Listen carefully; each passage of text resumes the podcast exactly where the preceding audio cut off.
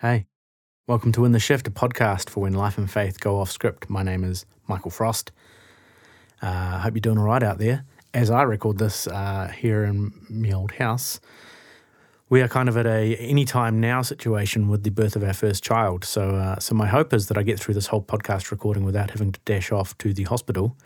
Uh, I'm pretty sure we'll make it uh, through this. Uh, I guess if we don't, it's unlikely you'll end up hearing this unless, you know, I do an in the shift outtakes reel at some point in the future. But uh, chances are this is going to make it out. So here we are. Um, I've heard from reliable sources that apparently your life can change a little bit uh, when you have a newborn in the house. So, uh, so if the future episodes start sounding, a li- I start sounding a little groggy, uh, maybe start slurring my words, then you can uh, probably guess that I am sleep deprived or something like that. Uh, but hopefully I do. I'll do okay. I reckon. I reckon we'll be okay. Some of you out there are probably shaking your heads. But anyway, we'll give it a go, right? That's all you can do. Anyway, into uh, into our stuff for today.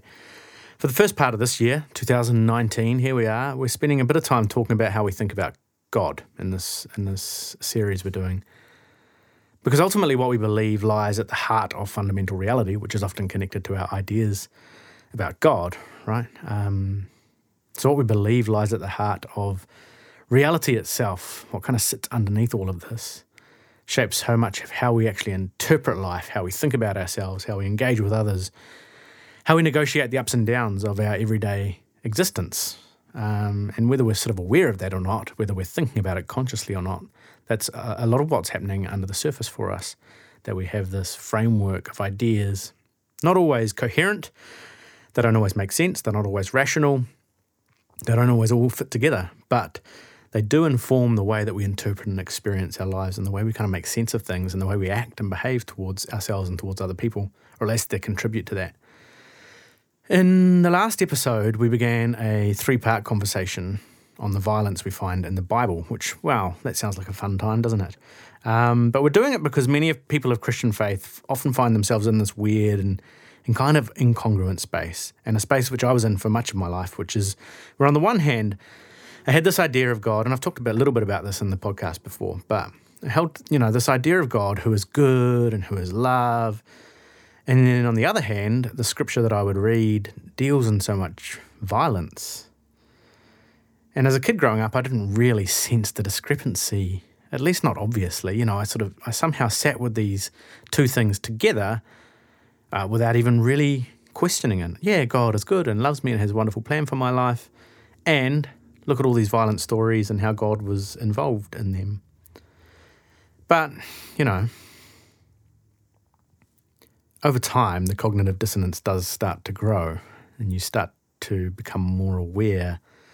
I remember I was in, uh, I was in, I was doing my science degree at university back in the day, and my this was back when I was still a budding scientist before I had the sideways switch into theology. And uh, I had to do this in ele- this elective paper. We all had to do at least one paper that wasn't sciencey, and so I chose a history paper. And I remember sitting in a tutorial, and somebody in the tutorial brought up the issue of violence that was preached from Christian pulpits over the years. And I was outraged. I thought, where on earth have you pulled this from? This kind of anti Christian propaganda. And so I was like, I, I as a reserved, mild mannered, um, but internally very devoted um, young Christian man, I burst forth with the defense of the Christian faith. Uh, and sort of, you know, incredulously sort of protested, what what do you mean violence from the Christian pulpit? And then the tutor sort of chipped in, well, you know, well, Michael, there has been a there have been a few incidents, oh, and I and I was sort of outraged and struggled to really make sense of what was going on. But over time and over the following years, increasingly began to see that that was in fact a situation that unfolded both within the biblical text and within the Christian tradition, and and that creates a kind of a dissonance within yourself.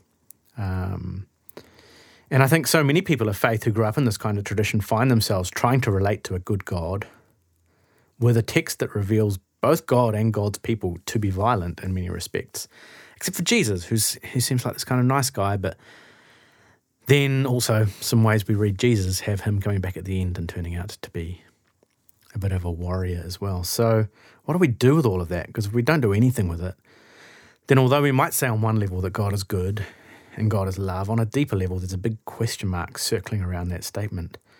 And you might not even really be aware of it or know it. You might not even be able to say it if somebody asked you, but it's there because the dissonance is there. Now, for many people, the repetitive violence of the Bible, which is seemingly endorsed at times by the writers of the text and by the character of God, right? The God character in the story also seems to endorse this violence, which we're going to spend a bit more time on in the next episode. All of this is more than enough to put lots of people off from ever considering there to be anything useful uh, found in the pages of these ancient biblical texts. And so maybe the Bible is just an outdated text about some violent, petty God and a bunch of violent, petty, ancient tribal people, and it's not worth paying attention to.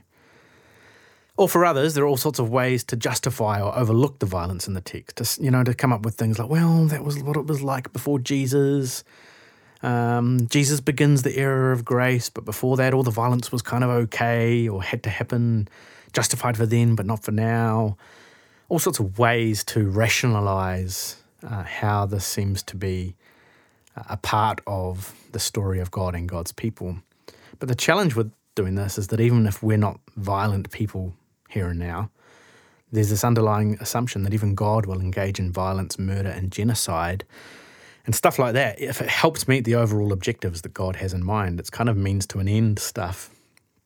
And even though Jesus has kind of changed the current formula, um, ultimately, there's a part of God who is quite willing to deal in violence of that sort. And there's a troubling idea, that's a troubling idea to hold in the undercurrent, in the foundations of your life. So I'm suggesting an alternative to either of these perspectives the sort of toss it out perspective or the justify it perspective. I don't want to do either of those things. And again, similarly to last week, I think in many respects, or, or last episode, in many respects, the issues we see being worked out in the stories that we find in the biblical text are still the same fundamental issues we wrestle with now. And there's, I think, some wisdom to be found here if we're able to step back and think about what's going on. So, over the course of these three episodes, I'm looking at three kinds of violence. If you listen to the last episode, you'll know we talked about tribal violence. In this episode, we're talking about patriarchal violence. And then in the coming episode, we're going to be talking about divine violence. And all of these as I've mentioned, are interconnected, of course. But for the sake of kind of working it out in this podcast, we're tackling them over three different conversations. When we talked about tribal violence in the last episode, particularly in the Old Testament, we had these stories of competition and ego and survival and revenge. And then these subversive challenges that emerge throughout the story too to resist this way of being, the challenge to love one's enemy, to forgive, to see the other no longer as this dehumanized, objectivized um, person or sub person, but to see them as a human being. And so, in order to grapple with our responses to violence, we actually need to acknowledge the violence. Pretending that it's not a problem doesn't allow us to explore some healthy and helpful ways forward. And I don't just mean physical violence, too, but the violence of any kind of dehumanization, of the ways we diminish and suppress the presence of another the way we seek to impose ourselves over one another, to bend others to our own desires and our will. This kind of violence is something we all wrestle with, even those of us who don't go around assaulting people or punching them in the face. So here we go. We've got two more episodes about biblical violence to look at. I hope you're up for it. This is episode eight of In the Shift. Let's get into it.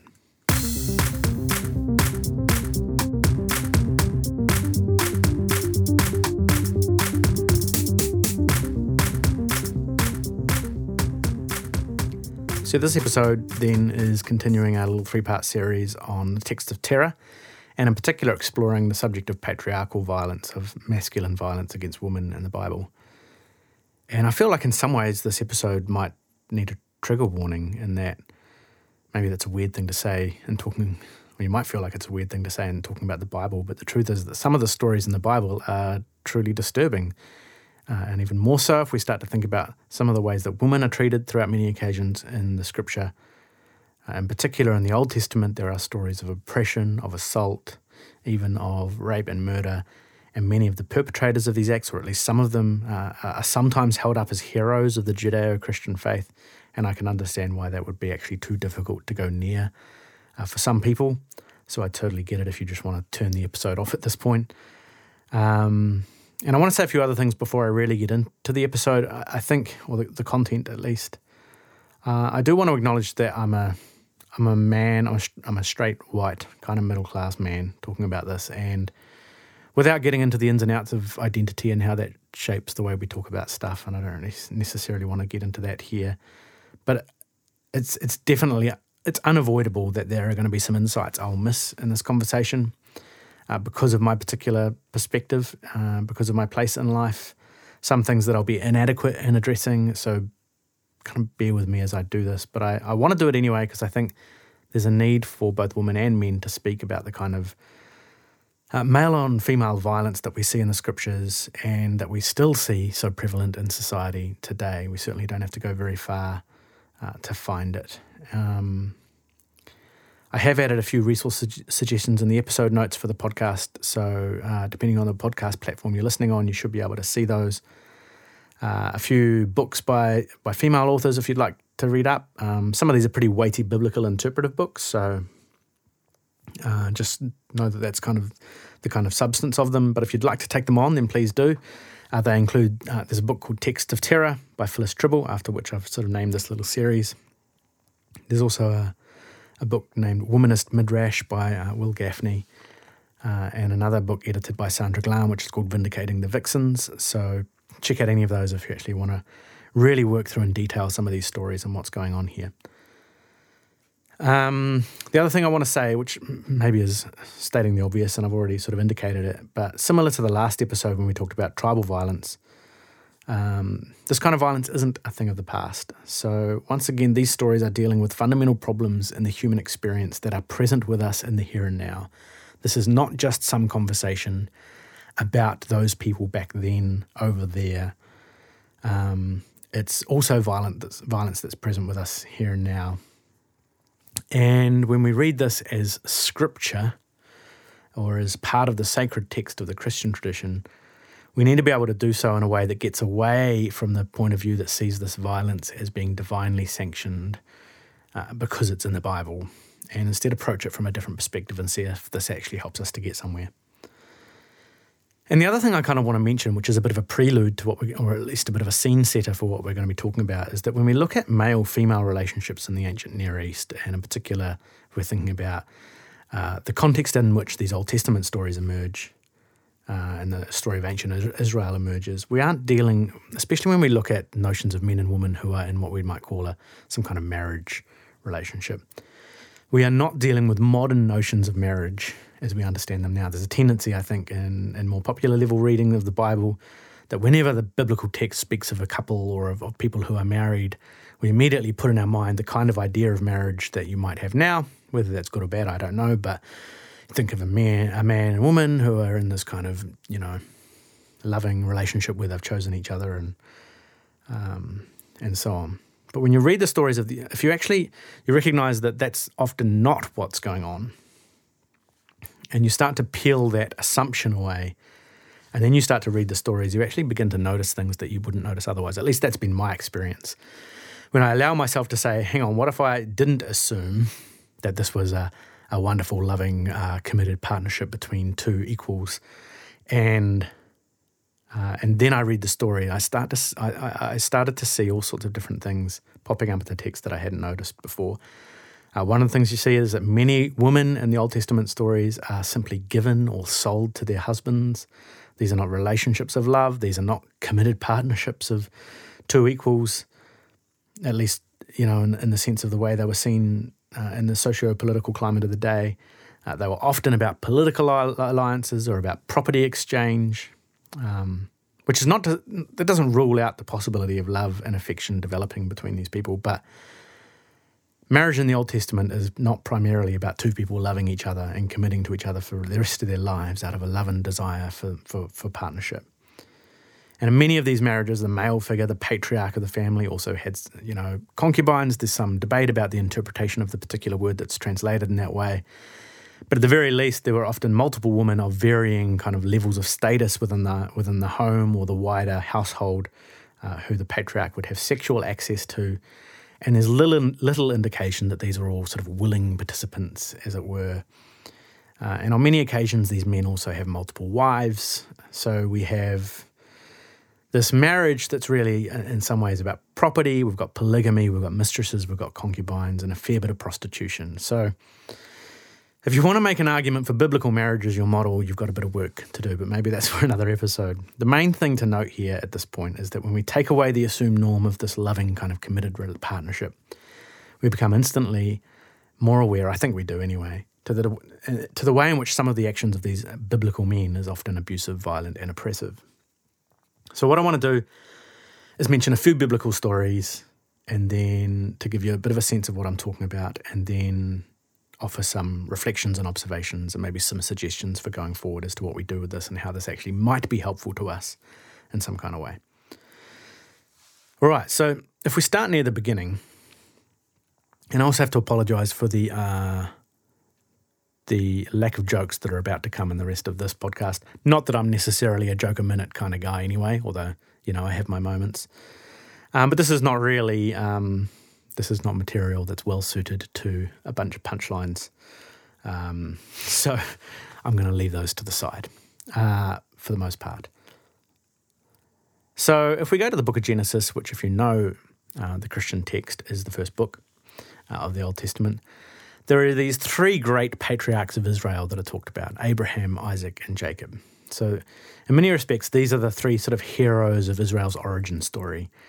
Uh, and t- there are times when God is named or identified in the Old Testament where God is named and identified as the God of Abraham, Isaac, and Jacob. So basically, the way the story goes is that the world is, is turning into a bit of a mess, and God chooses Abraham, who was named Abram, to be the beginning of this um, people who would become Israel, who would be God's people, who would embody a different way of being in the world.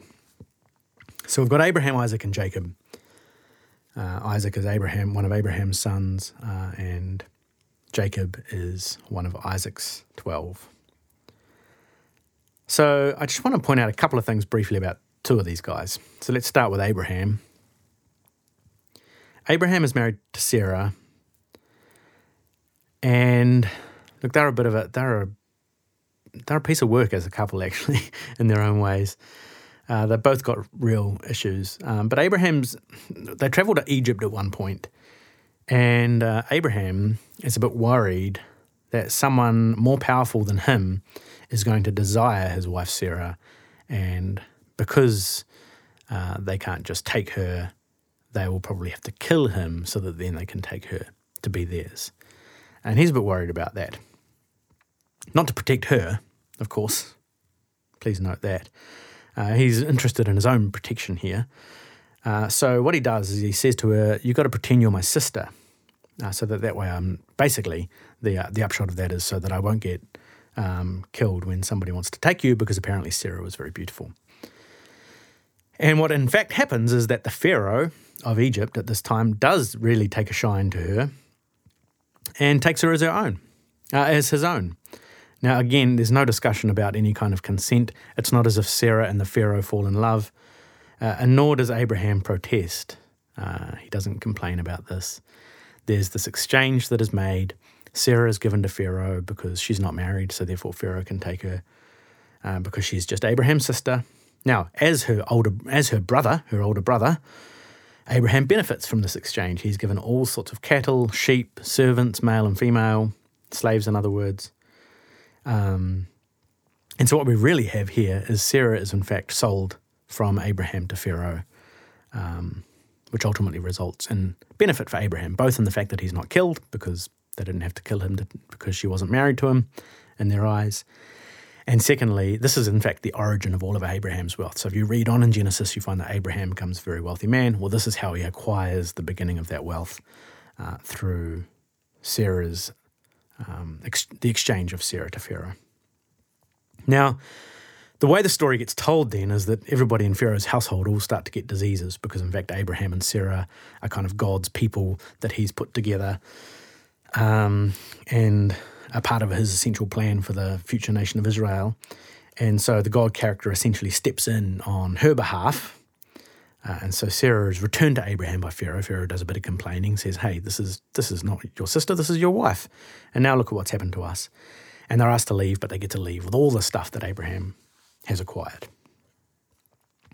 So that's a pretty rough start to the story uh, in terms of the way in which Sarah is treated as this piece of property that's essentially exchanged between these people as Abraham tries to protect his own life and his honour uh, and ultimately benefits materially out of it.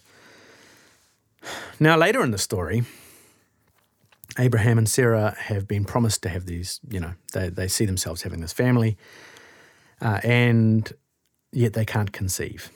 And so Sarah's solution to this um, is to give Abraham Hagar, who's her, who's like an Egyptian uh, servant. Her her name's probably not Hagar because Hagar simply means foreigner. So she probably has a name from her homeland that she's um, that doesn't hold in the story.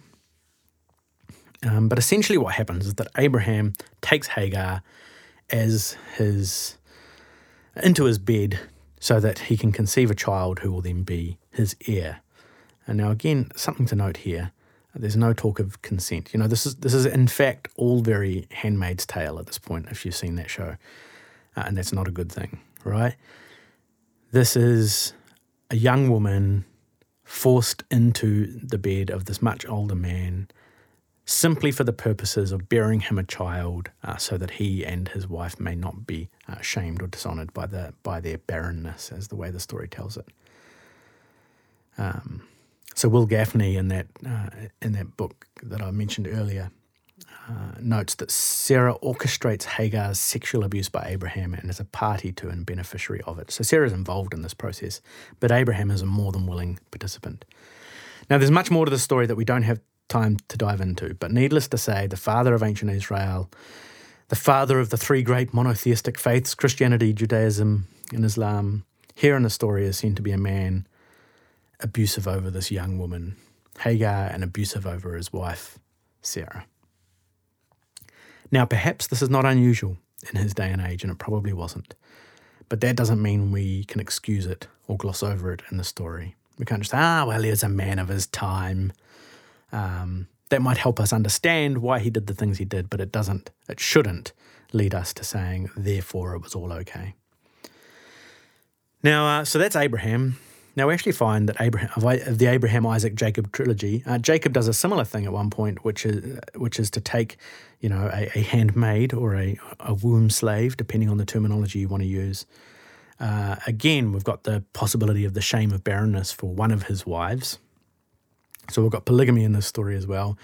We've got um, we've got another young woman servant slash slave being forced into this bed of this older man so that she might bear a child for this family. So of Abraham, Isaac, and Jacob, two of them, as far as the story goes, um, demonstrate abuse of much younger women. Um, so there we go the great patriarchs.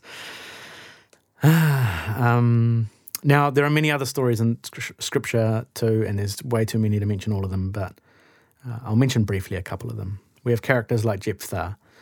So, in the book of Judges, uh, he's this character who wins this great battle on behalf of the Israelites.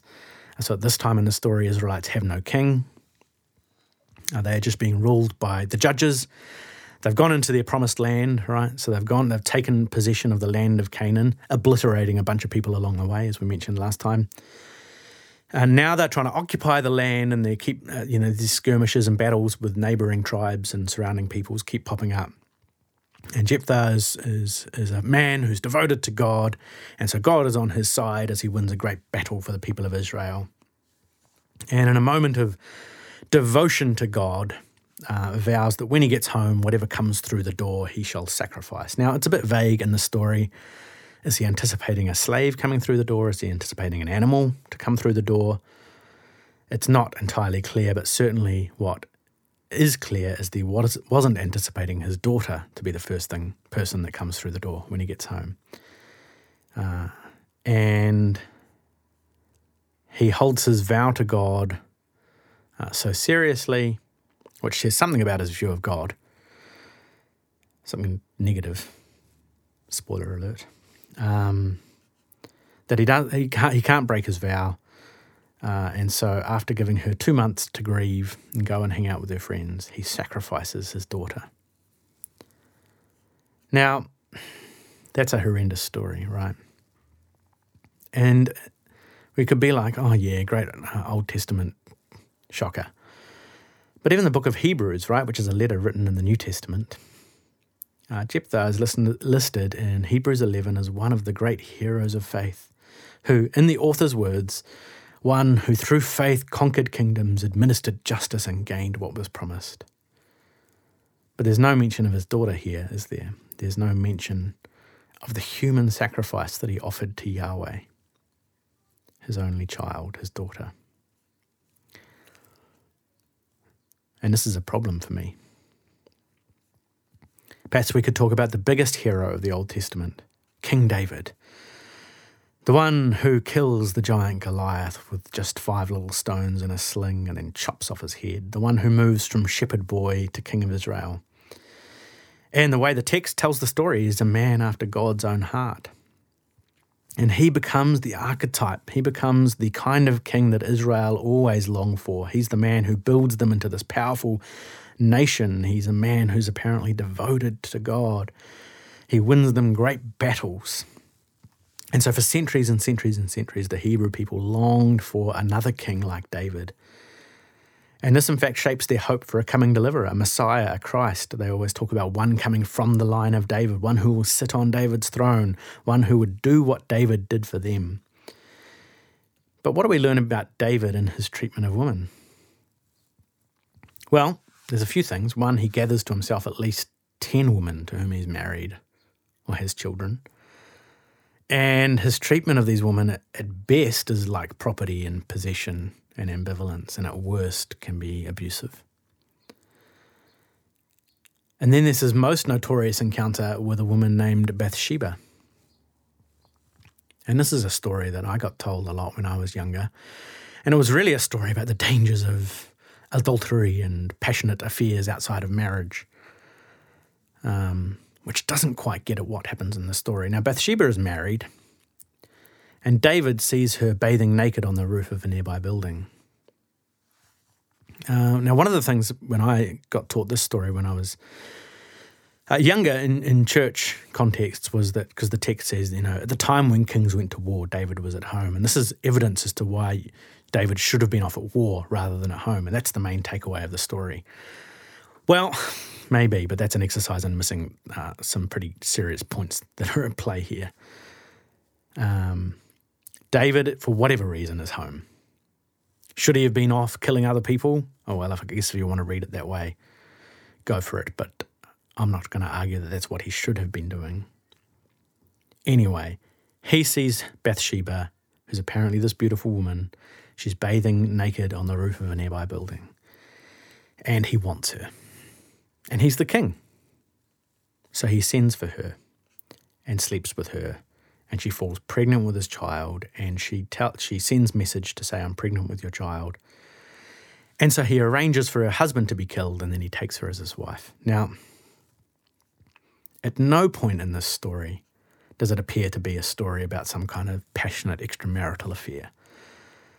There's no indication in the story that Bathsheba wanted any of this. This is a king. Now, you might say, well, she could have said no. Well, think about the power dynamics at play here.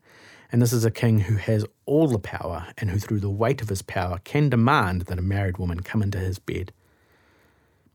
And then this king has the husband killed to justify his own abuse. Now, he's confronted by the prophet, and this is named as an evil act in the story.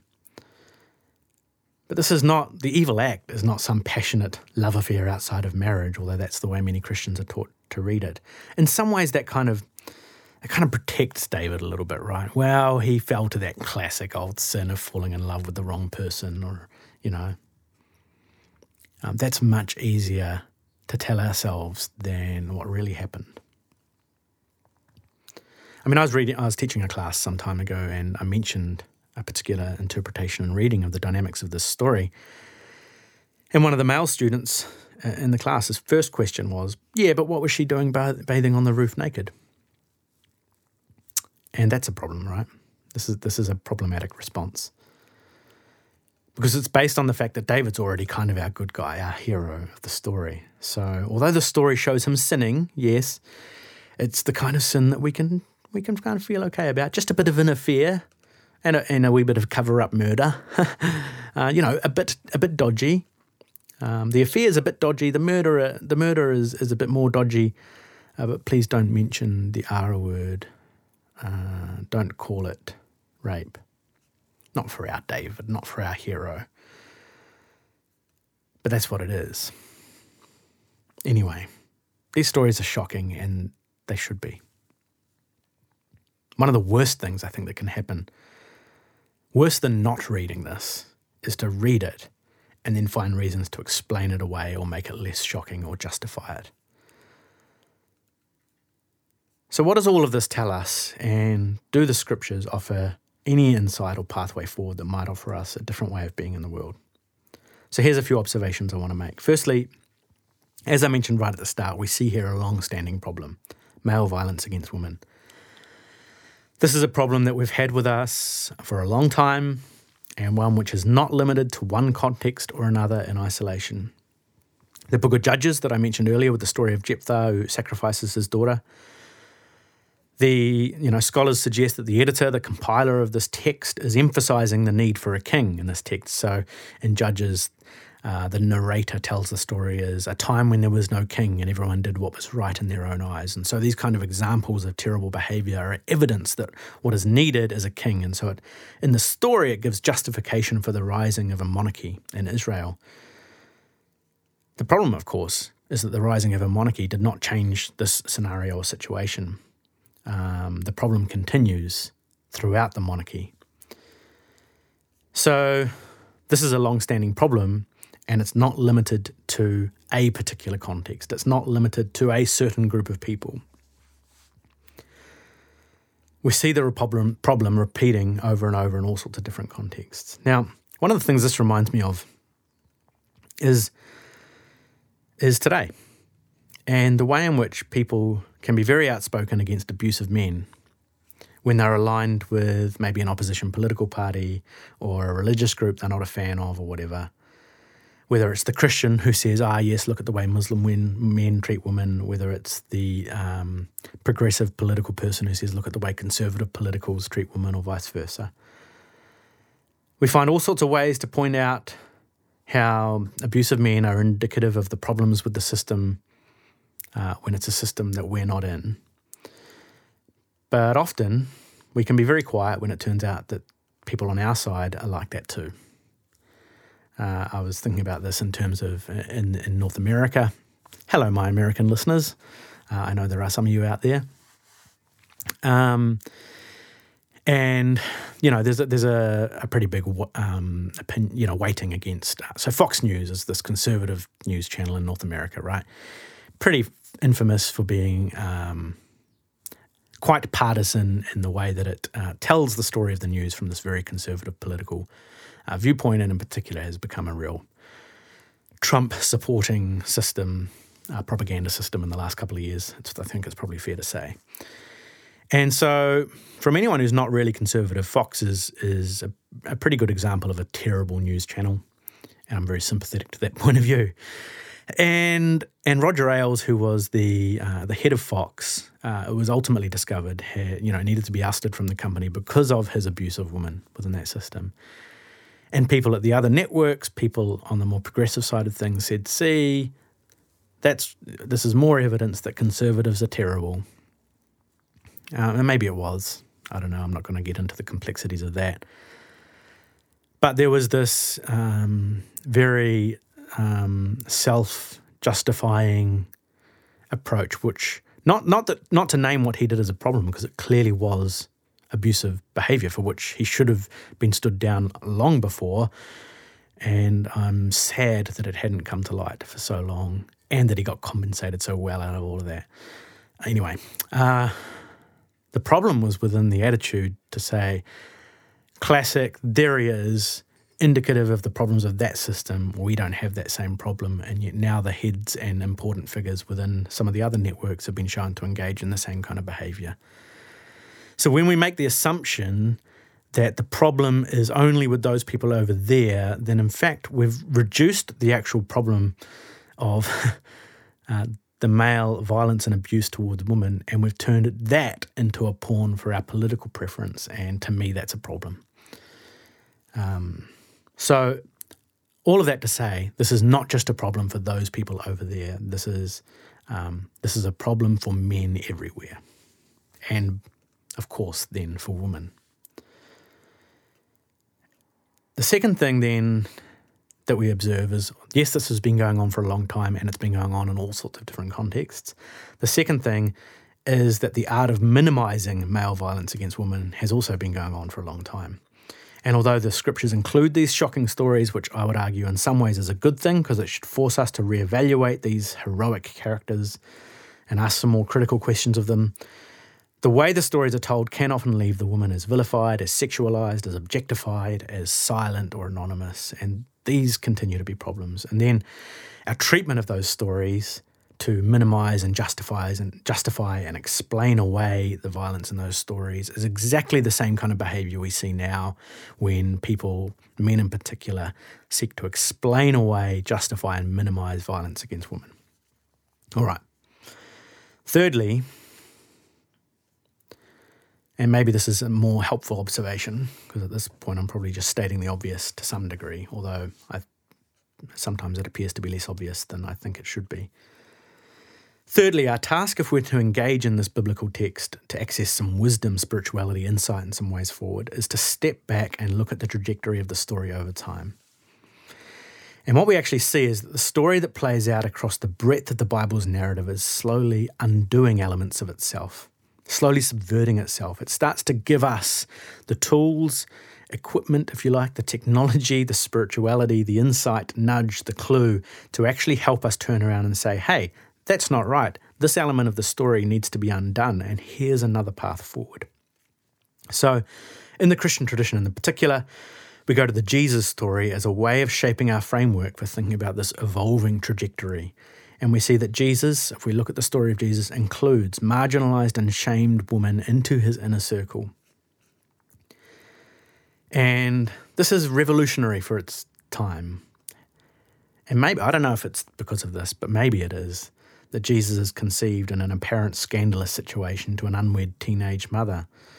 Right? He would have grown up with a mother who was laughed about, who I'm sure he was teased about. Um, you know, the church kind of accepts the story of the virgin birth as like kind of, oh, yeah, yeah, yeah, the virgin birth. But how would you react uh, if that's what somebody claimed? Oh, yes, uh, oh, this, this child I had. No, I didn't, honestly, I didn't. Um, I didn't have sex before I was married. It was it was God. God did it. Well, that's the way the story goes, and you can imagine how that went down with everybody around them. Anyway, I don't know if that's the what shapes Jesus' attitude towards women, as well as obviously the Christian claim that he embodies the very nature of what God is like. Um, but what we see in the course of Jesus' life is this inclusion of marginalized and shamed women into his inner circle. He shows compassion and empathy to women that he encounters who are being abused and shunned and vilified by others. And as the story goes, as he dies, it's the women who primarily are the ones who stay by his side. Most of the men have run away in fear, and it's the women who remain. And as the Gospels tell the story, it's the women who are the first to see him alive again in this kind of resurrection motif that takes place in the New Testament. It's women who first see him alive again, and it's women who first share this good news. And I think there's a strong message at work here that seeks to undermine the heavily patriarchal nature of the society in which this story is told. Then we have this character, Paul, in the New Testament, who writes a bunch of the New Testament letters. And look, at times, Paul can sound like he's pretty regressive toward women. And perhaps compared to the 21st century and the things we know and understand now, maybe he kind of is. But for again, for his time, he's actually pretty revolutionary. Um, So instead of asking exactly where he's up to now in terms of comparing him to our attitudes today, we could ask the question what's the trajectory here? What's the path? What, what direction is this thing heading? Is it flowing? Because he was actually quite radical and revolutionary for his time. Uh, at one point, Paul stands against three of the major defining boundaries of human status that were used to justify oppression and marginalization in the first century. So he says that uh, in Christ, his, which is his way of talking about what it was to live in the in the way kind of following this Jesus character. In Christ, there is no longer Jew nor Greek, slave nor free, male nor female, all are one. Uh, and so what Paul does here is he actually upends the naturally assumed categories that are used in the first century to oppress and subjugate and divide people of different ethnicity, of different class, slave and free, and of gender, the male dominance over woman, and he wants to obliterate that kind of division. Uh, so, if we follow the trajectory and see where that's pointing, what we actually see over time, and this does play out in the history of the early church, is that this kind of idea slowly begins to unpick and undermine the patriarchal nature of the society in which this story is embedded. And for me, what all of this suggests is that the full and total liberation and empowerment of women is integral to the story of what the divine is up to both in the ancient biblical text and therefore even more so here and now. Even if we return to the very first story of the Bible, the creation mythology of Genesis, it is both Adam and Eve who are the image of God. This is this is revolutionary stuff for the ancient world. Okay, so here's a few thoughts to leave us with, a few takeaways to consider as we go ahead. Firstly, when we pay attention to these stories in the Bible, then we are confronted with our tendency, particularly among men, to minimize, to justify, to explain away, or to shift the blame. But this much is clear male violence and abuse of women is an issue that must be named, confronted, and resisted at every possible moment. If you are a person of Christian faith, then it's part of what it means to follow Jesus. If you're not a person of Christian faith, then please know that any attempt by Christians to commit, justify, or minimize male violence on women is a bastardization of what it means to be a Christian. Secondly, as men, it has to be owned as our problem, not just the problem of some people somewhere else at some time else. And lastly, I want to say this I want to say that any theology that suggests that men are superior to women, that only men can be spiritual leaders, priests, pastors, or ministers, that men are the head of the home, and that women should always submit to the authority of men, any of this theology helps to foster a climate in which abuse of women is more easily propagated and justified. And I'm not saying that if you hold to a more inclusive theology or more progressive or whatever, that you won't have any of these problems. Right now, we can see there's a problem for both conservatives and progressives, fundamentalists, liberals, whatever categories you want to draw, it's a problem to us all. But we must seek, in my mind, to undo any kind of theological framework that's going to exacerbate in any kind of way this problem. And although I don't have time to go through it all in this episode, I'm completely convinced that the biblical text uh, cannot, should not be used to support a theology that places men in a superior position over women. Okay, so I got a little bit, uh, I got a little bit fired up in that. I apologise if that uh, comes across. No, I don't apologise. What am I saying? Uh, look, I am generally the kind of guy who likes to, you know, play a pretty even hand and who wants to be able to say, hey guys, let's look at all this from different perspectives and build some bridges. Um, but on this kind of issue, that's not what's needed, uh, and that's not what I want to do. Uh, and so, uh, if that sounds kind of heavy and a bit preachy, well, sometimes that's what's needed, maybe, you know? Uh, all of that to say, that's some pretty weighty stuff. And I'm aware I've just covered a huge amount of ground in a short space of time and have probably inadequately uh, delved into some of this stuff. Um, but I hope that it gets you thinking. I hope that it prompts you and provokes you and makes you reassess or explore some of what's going on in the biblical text and what the story of the Christian faith is supposed to do for us. And uh, in the next episode, will be a third part of this uh, series on violence in the Bible. And we're going to be looking at divine violence, the violence that is attributed to God in the biblical text. And what on earth do we do with all of that? So that is next time on In the Shift. I'll see you then.